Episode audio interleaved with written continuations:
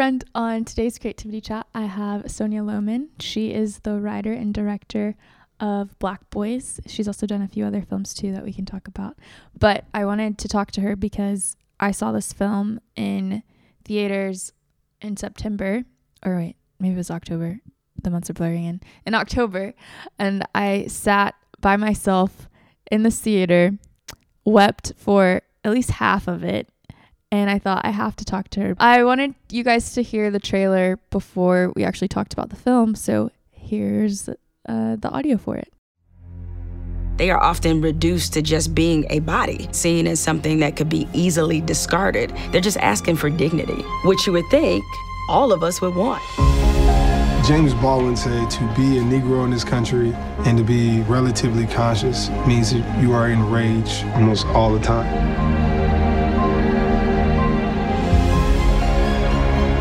Realize you live in a world where your humanity is constantly being questioned. This country needs to put the mirror up. We're angry because of the notion that we love our community. We love our black boys and our black girls. These young people don't need saviors, they need believers. We're passing this stuff on from generation to generation. We're better than what black people and black males are experiencing. We are better than that.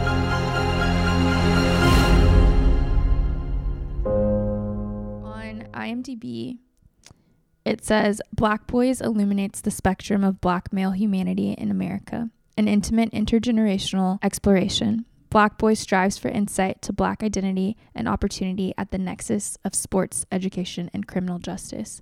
How did you get to a place where you decided, hey, sports, criminal justice, and education are the three like things that we want to focus in on, and we want to focus in from the perspective of body, mind, and heart? Well, I did my first film about school segregation. Um, I was working in educational organization, and so I was already very fixated on our education system in America, um, really seeing it as kind of a racial caste system, very, you know, really looking at the racism in our education system and the, the resegregation of our schools obviously that connects pretty closely with um, criminal justice. There's school to prison pipeline you know there's an argument to be made that the marginalization that young people experience in our schools really set them up for disenfranchisement set them up for you know poverty and all sorts of um, kind of life trajectories that tie closely into the criminal justice system. You might know the the statistic that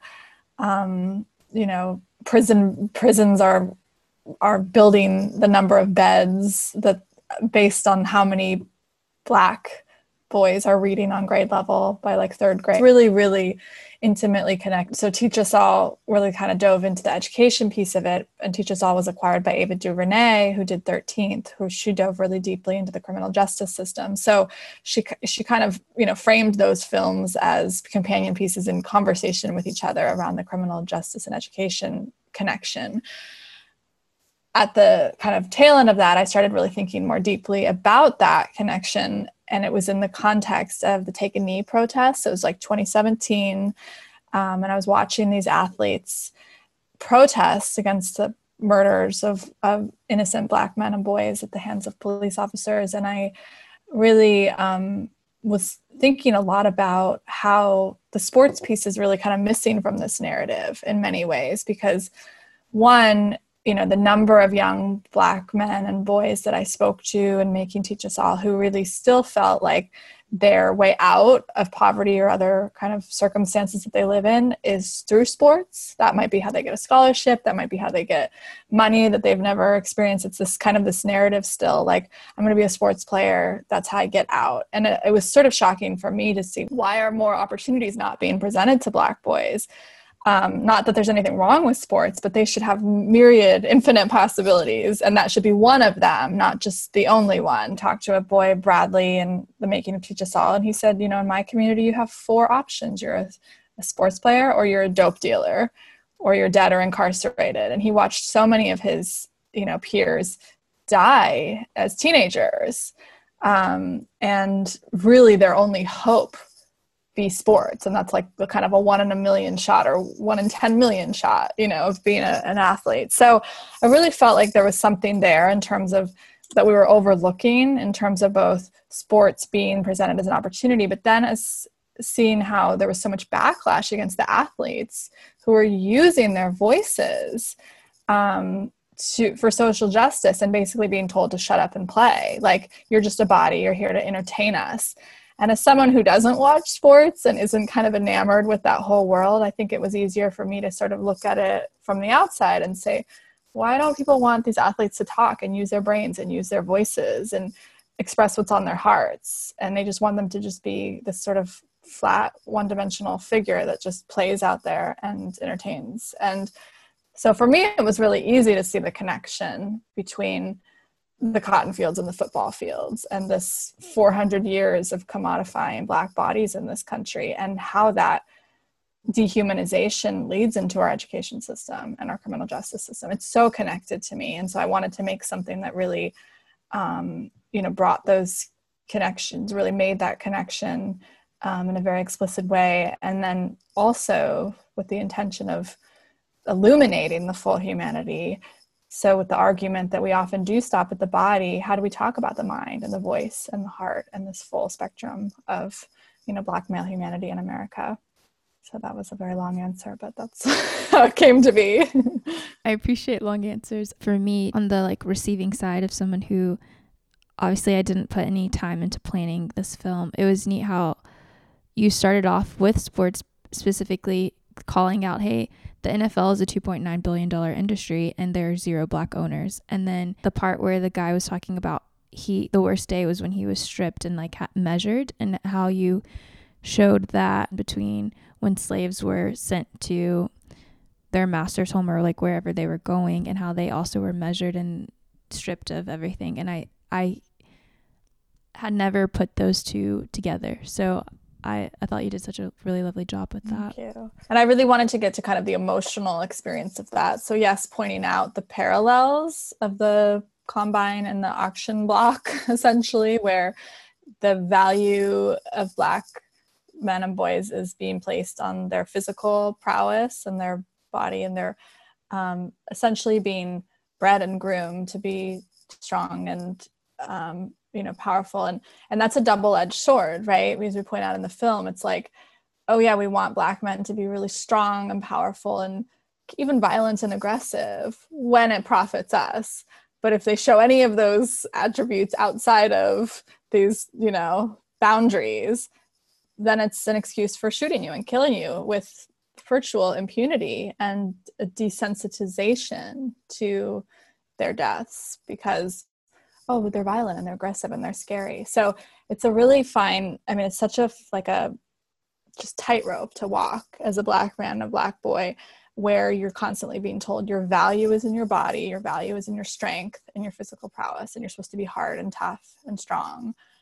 And that can either make you a hero or it can lead to your death. I mean it's such like an extreme juxtaposition um, and we'll celebrate you when you do it in this way and we'll kill you if you do it in this way and um, just how do you as a boy growing up in that what do you how do you navigate that you know and the messages that you're told so i wanted to kind of get to the emotional experience of that too like when Quan Cosby, the guy who was talking about the combine, says it was just humiliating. Like just like just like how does it feel? And so the whole intention of the film was to just was yeah to point out these historical parallels and these injustices, but also really, um, you know, bring to bring to the light the kind of the emotional experience of racism and walking through the world and having to navigate these things and internalize these beliefs and see how the world sees you and try to make your own kind of identity and voice, you know, in the face of that. It's so tricky. Um, I don't know how, you know, it's, I don't know. It's, it's, it is horrible because like you say in the film black mm-hmm. aggression sells. I don't remember the names of the young men and the older men. A guy is interviewed and he's talking about how when he sees a white woman and she's scared and how that how that makes him feel knowing that his mother is white and when she sees him there's love and there's care. I really appreciated the way that that interview was handled because you guys gave him the space to like come back to the the question and not like pressing in mm-hmm. immediately. I really wanted to talk about mirrors and windows. That was a part in the film that really stood out to me. Will you explain that? In the film, Sharif El Mekki talks about this. He's this incredible educator, kind of revolutionary. Um, so he really opened my eyes about it. I love the concept. Um, the windows and mirrors being that essentially because we live in a very segregated society um, that obviously has kind of white supremacy at its core, our education system reflects these different kind of layers of humanity. So he says for a black boy or girl growing up in a typical school in America, they will get windows into a white world. They'll read, you know, Tom Sawyer, Great Gatsby, whatever. They'll they'll have their mascot on the walls who's a white Spartan guy, you know, and they'll they'll have a white teacher in front of the classroom. They'll have white movies and white t- television shows. So they'll be looking through a window at another world that's like separate from them. That's a different humanity than them. And white children will typically grow up being reflected back through all these mirrors. Their white supremacy, you know, their their whiteness is reflected back to them um, through again all the books, the movies, the posters on the wall, the teacher in front of the classroom. So they get to see themselves constantly being reflected back, whereas Black children have to look out and see whiteness reflected and see that they're considered separate from that. And in our system, you know deemed quote inferior to that often through all the subliminal messaging so one of the ways that we're really trying to kind of look at that in terms of a tangible social impact you know output of this film is how do you have teachers really take a, critical look at what they're presenting? What posters are on their walls? Why aren't there more you know bl- why aren't there black astronauts or you know black scientists or whatever it is why on the walls? And um, in the curriculum obviously you know what we're reading why aren't white children also getting windows into black world why aren't they reading more black literature or Latino, Latinx literature, or whatever it is. There's so many myriad layers of diversity, but at the very least, you know, not just kind of white supremacy literacy, literature and um, media, but it's everything. It's again, it's, it's it's who's in front of the classroom. So you know, we talk about in the film how less than two percent of teachers or black male educators. So think what that does. You know, I think back to my own education. Um, is you know a white a white student in a white community in a white classroom in a white with white teachers with white literature with white television shows um, with with all of these things and and you you feel it makes you feel separate. Like i i grew into an adult that didn't know hardly anything about black culture didn't hardly know any black people and again just got this very kind of as carmelo anthony says in the film like you learn about slavery. And so then that just kind of reinforces this imagery of bondage and oppression and pain and trauma rather than the triumphs and the resilience and the accomplishments and all of you know and the culture and all of these different things that could create a much more nuanced and realistic you know view of one another. Instead we're just kind of getting these again these very flattened versions of each other. So that starts in the classroom I mean you have children who are there for eight hours a day imbibing this and then they grow into an adult that they're going to carry over you know these attitudes and these perceptions um, that are really learned in the classroom and so the windows and mirrors things is a really cool way of kind of breaking that down and looking at it very tangibly and concretely of what are we presenting and and what are children absorbing every single day in terms of who they are and who they can become. Yeah, this year was know? the first year that I realized it was actually it might have been January. I realized my first black teacher was in college. Like I was a sophomore in college and I had never sat and reflected on the fact that none of my teachers ever looked like me. When it came down to who do we choose to be in the film, like it said in the IMDb title, it is an intergenerational thing so there aren't just a lot of like 80 year old men who are upset. Like you have middle schoolers and high schoolers and college students. So how did you go about doing that, finding them? Call the film a co-creation because the producer that I worked closely with from the very beginning, um, Chad Williamson, is is like me. We were from the sort of nonprofit educational advocacy world first and foremost, and then filmmakers are just kind of figuring out how to be filmmakers on the side. Um, so that world really is about relationships and it's about community and it's about um, you know the grassroots efforts that are you know the people who are putting in the work. Having worked in education space and he's even much more deeply steeped in education than me i developed a number of relationships in making teach us all started to really work with the educational community. You know chad has a lot of contacts in the education space and the sports world.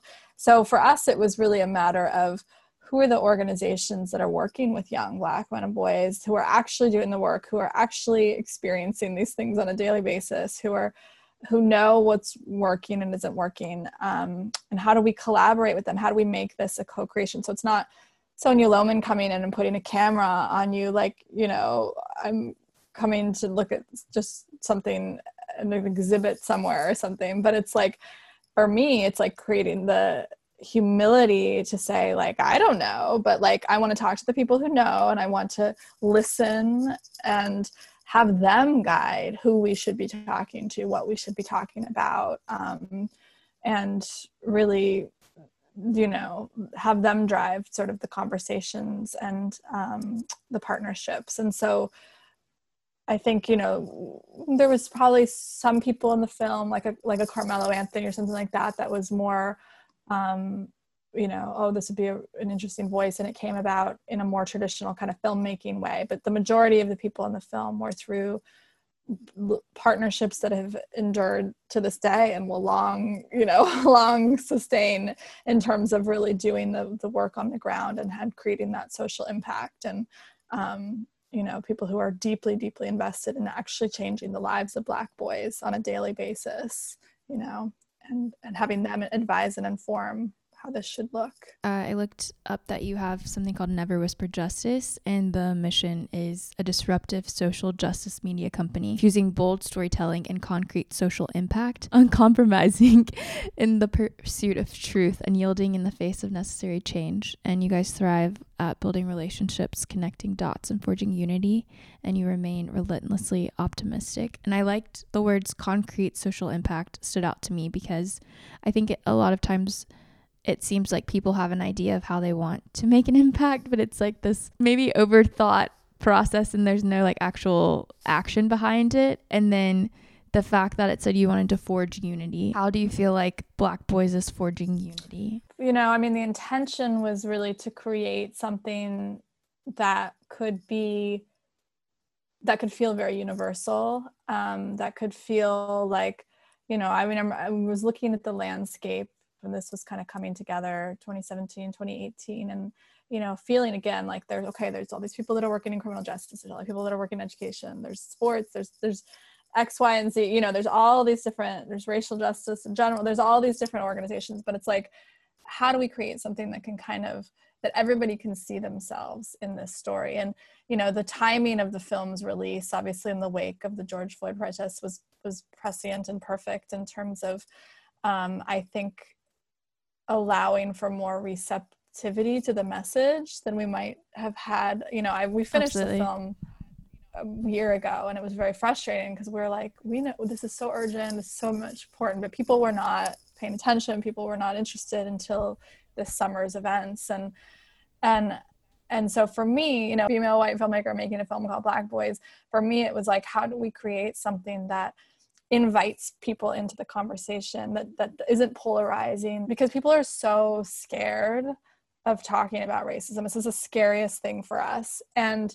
we want to pretend like it doesn't exist, or we want to pretend like we're past it, or we want to pretend like it's, oh, it's just people who wear like robes or vote for Trump or X, Y, and Z. You know, we want to we want to say those are the racists. I'm not a racist. Like everyone's terrified of being called a racist. And the truth is, is like we're we're all breathing in racism, you know, every day, every second Absolutely, of every yeah. day. So for me, it was like, if I could as a white filmmaker look at myself in the mirror and try to sort of do that process of interrogating my own biases of questioning my own yeah the, the, the questioning what i've imbibed about black men and so that was really a driver in this as you and it's sort of woven through the film and you can see it in little bits like the part you you referenced about the the the boy with the white mother. I mean this idea this question of how it feels to be feared by white women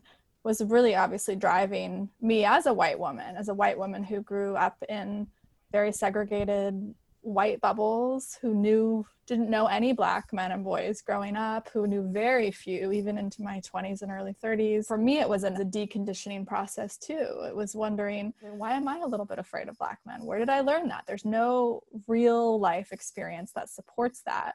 But if you think about okay i've only ever lived in like white environments. My neighborhoods were white my schools were white. Um, the media depicts black men and obviously this you know very two-dimensional very stereotypical way. I moved all over the country all over the world really uh, but i moved over, all over the country and i would hear things like don't go into that neighborhood it's bad. Don't move there. You hear these things about what neighborhoods what are bad what schools are bad this like code language. And all the bad quote unquote is neighborhoods of color schools of color. And you don't even realize often how that's playing with your mind and you're now associating bad with people of color and what that does to reinforce you. So even if you're like you think of yourself as very progressive or you're you're i'm not a racist whatever like there's the, that un, that sort of pernicious kind of unconscious um like reinforcement of these um i guess I mean, it's, it's not even stereotypes; it's deeper than that. Like mindsets. Yeah, I mean, it's it's really and and for me, it really comes down to f- fear again because it's like, what's the emotional experience of that? So the emotional experience of being told a neighborhood is bad is, oh, I'm not going to go there. That's scary. And then you start to associate in your body fear with black people or people of color. And so then you've got this physiology of fear that often conflicts with your well, your ideology. And I want to speak to that because so I have been in a lot of white spaces and I'll hear things like that and I'm thinking, but if you knew my family, like if you knew some of my really good friends, I think the way that you communicate, the way that you perceive black men, black boys would completely shift but because, like you said, you weren't around, you didn't have really good friends or you didn't have family, it makes sense that you would be the way that you are and you would believe the things that you do because no one has ever told you that you were wrong. There was a guy that you interviewed and he said someone told him I don't know if it's someone told him he was ugly. Something happened and then his mom came back and showed him cinnamon crunch cereal and was like, "You're cinnamon." And I just loved how the mom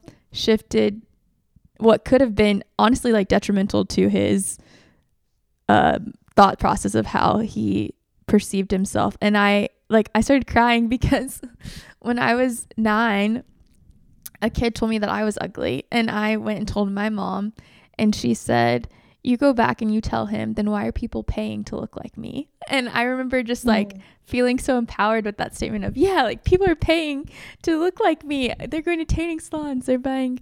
Uh, tanning lo- lotion or whatever. And um, that stays in my brain. But I think of like, oh, dang, like that could have been super hurtful. Dr. John King, he, former Secretary of Education, and yeah, they were telling him he looked dirty because um, of his skin, and and he was talking about how how yeah we need you know to really shift the messaging that that um, Black boys and girls are getting in the classroom, at the home. Um, one of the things I really love about Greg Scruggs, the football player who kind of opens and ends the film with his two year old son, Coven, is we get to see that kind of messaging in real time. And for me, it was like symbolic. Um, you know, the way that he speaks to his son is the way I want like America to speak to all, you know, b- babies in this country, and especially Black boys and, and Black girls and students, of, you know, children of color. But he's going you're great you're going to be anything you want to be and that is not the messaging that society gives our children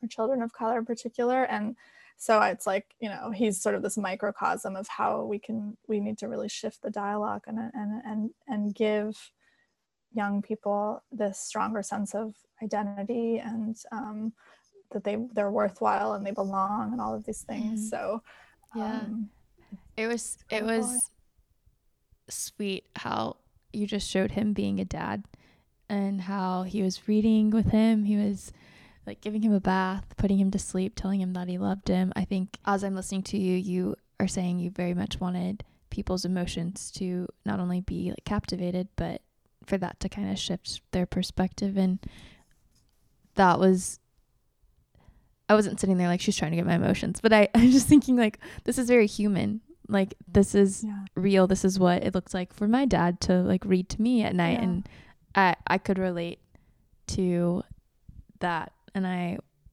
I I really wanted everyone that I know to see one of the kind of like final scenes where you ask three guys, you say, "What's your favorite animal?" and the guy, and they just went like boom. They just had answers. They were ready to go. Well actually i asked them what do they love about themselves. Oh yeah and yeah. they okay. went into this whole analogy using birds which was brilliant and amazing. Wait let's talk about that. Yeah so it was in the section heart where we were really getting to the heart of belonging relationships you know that story you just told about his mother shifting what, what he said about cinnamon life. And so the one of the main themes of that chapter is really love and we ask what do you need? What do black boys need? They need love they need guidance.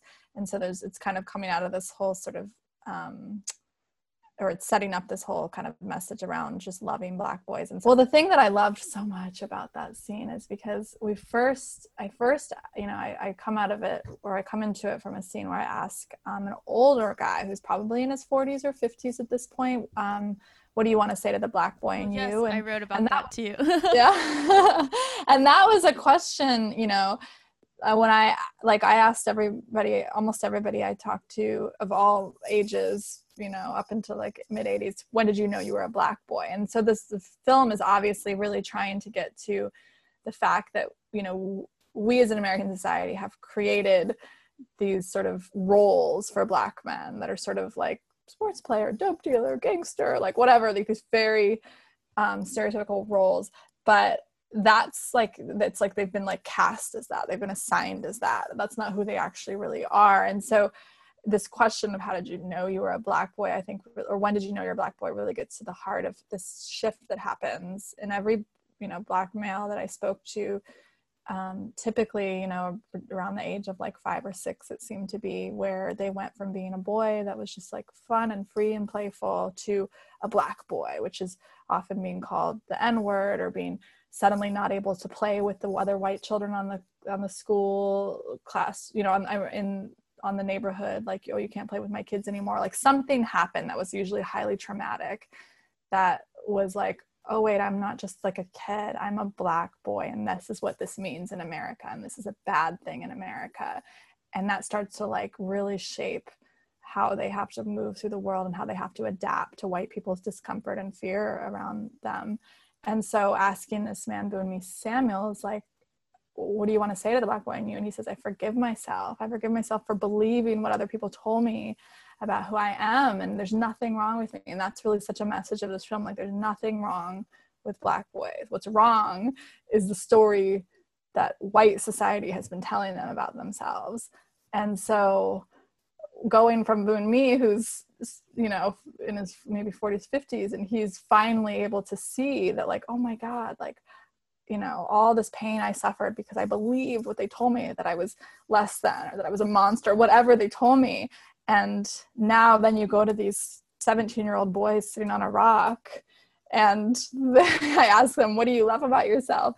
And they talk about their confidence and their boldness and how they can persevere through their circumstances and their wisdom. And, you know, their, and they put it all in this bird analogy in terms of like being an eagle. One one's an eagle and one's an owl. And it was just unbelievably like touching to see just, um, how they're defining on their terms like who they are and this this love for themselves and this this this belief in themselves that that society's not giving them but they're still finding within themselves and and to wrap it all up in these bird analogies was just so fun and brilliant. So I love that Mm. scene. Yeah. yeah, it was my favorite. My favorite um, and I actually wrote, uh, "What do I want to say to the black girl in me?" And that was such a great question. I'm gonna share it with you. Mm. Yeah, please do. I wrote, There's nothing wrong with you. You'll spend a portion of your life believing there is. You'll dig into the depths of why people will overlook you. You'll wonder if your words are received. You'll be present in a world that desires you to be elsewhere. You'll dig into thoughts that feel murky. A bit of your life will be spent wondering what you could have done to have people stay. One day you'll cease to wonder on the ones that left, and your loyalty will be linked to the ones that remain. Your dreams are attainable. They seem far fetched now, but the Lord will equip you with what you need when you need it. Your gift is to society is not what skills you possess or knowledge you have. It is in your very being. The character God has given you should not be mitigated. He's done an intense work. The uprooting of the old is needed for the emergence of the new. You've been liberated in Christ. This freedom will demand others run into roads filled with risk that require an audacious awakening. You are young, but your voice is influential.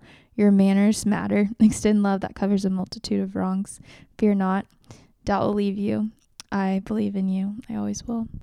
That's so beautiful. Thank you. I I'm so appreciative that you created this film and the part about saying like black boys just need people to believe in them. I I feel like my whole life I've been um just so rooting for black men, black women because I had this understanding very young at like around 10 that if I could change the way that media perceived um black people as a whole, then people would know each other the way that I know my family, the way that I know my friends. Like there would things would be different. And so you are helping that by creating things like this, by creating Teach Us All. I haven't seen it, so I can't really speak to that as much. But um, so thank you for whatever it took for you to create because I know this isn't your your full time thing, but I want everyone to watch it. Um, you can see Black Boys for free on Peacock currently. I will link the trailer. I will link all of Sonia's information in the show notes. Please consider spending, I think it's 95 minutes of your time to watch this because if you walk away remotely impacted the way that I did, you will probably cry. Um, but tears are good. Thank you for being on today's creativity chat, Sonia. Thank you. Thank you for your questions. They're very beautiful. Thank you. I will talk to you all, everyone. I don't. I never say y'all. I don't know. I just said that. But uh, thank you for listening. I hope you have a lovely rest of the day. Until next week. Bye.